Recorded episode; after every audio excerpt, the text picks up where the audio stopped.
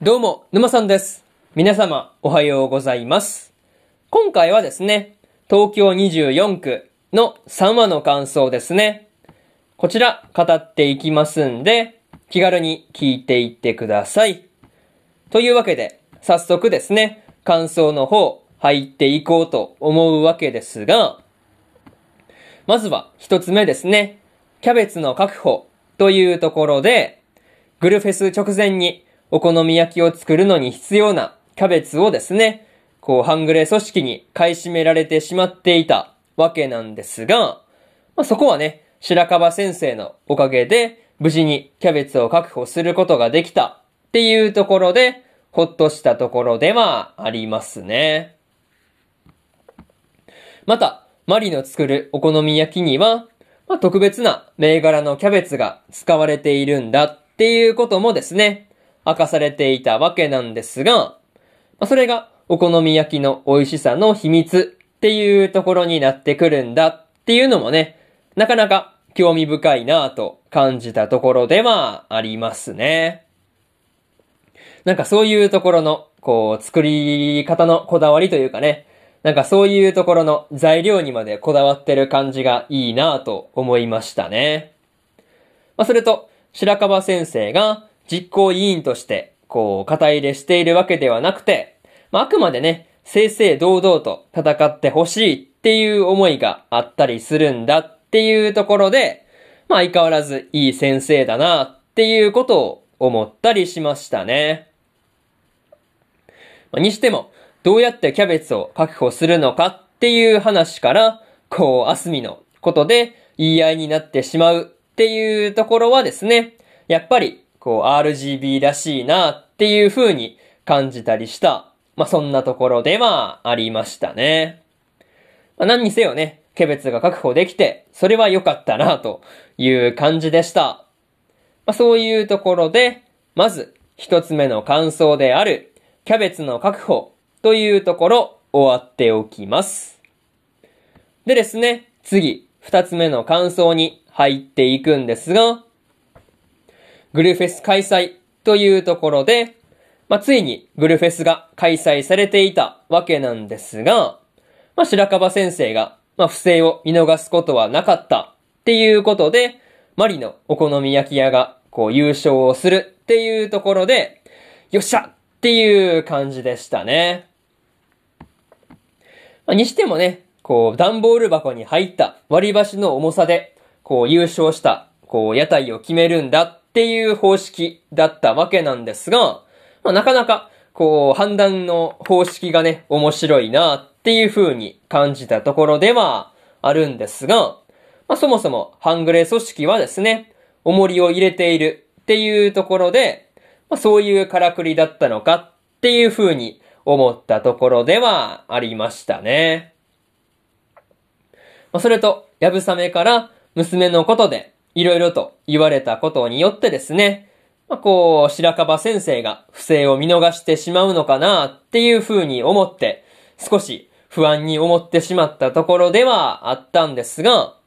まあ、こう、全然見逃すことはなかったっていうことは、本当にすごいなと思ったところではありますね。また、シュータがですね、自分の家の屋台じゃなくて、マリの店を手伝ったりもしているんだっていうことで、まあお母さんから色々と言われていたりするっていうところもですね、なかなか面白いところではありましたね。そう。屋台の前で親子喧嘩してるっていうのも本当面白いですよね。そう。まあそういうところで、二つ目の感想である、グルフェス開催というところ終わっておきます。でですね、次、三つ目の感想に入っていくんですが、竜巻が来てというところで、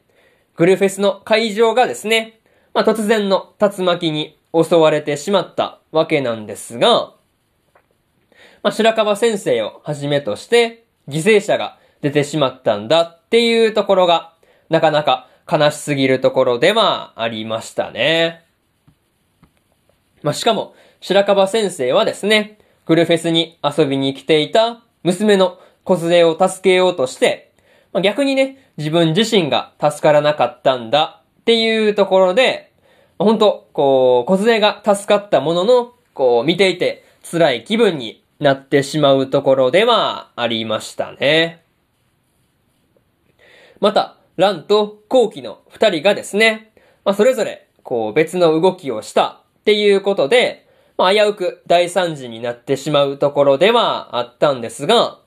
本当些細な考え方の違いで状況が変わってしまうっていうところもですね、なかなか選択の恐ろしさではあるよなと感じたところではありますね。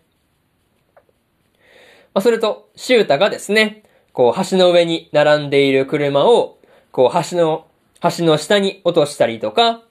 こう突っ込んできたトラックをですね、まあ、正面から受け止めてしまったりと、こう主に力の面で活躍していたりするっていうところもですね、なかなか見応えのある感じではありましたね。まあ、とはいえ、本当にね、選択の違いっていうところで、まあ、こう、犠牲者が、まあ、こう、少しはね、出てしまったっていうところは、まあ、こう、惜しむところではありましたね。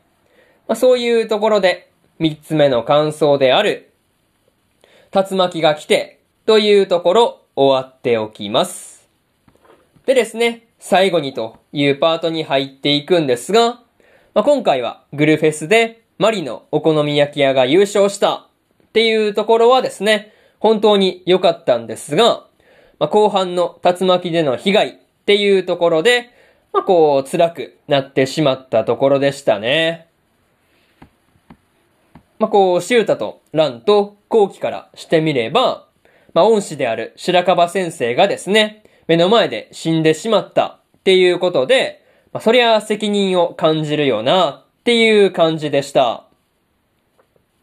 また、小杖もですね、せっかく勇気を出して、外へ出た。外へ出たその日に、こう、竜巻から自分を助けようとして、お父さんが亡くなってしまったっていうことを考えると、トラウマになってもおかしくないなぁと思いましたね。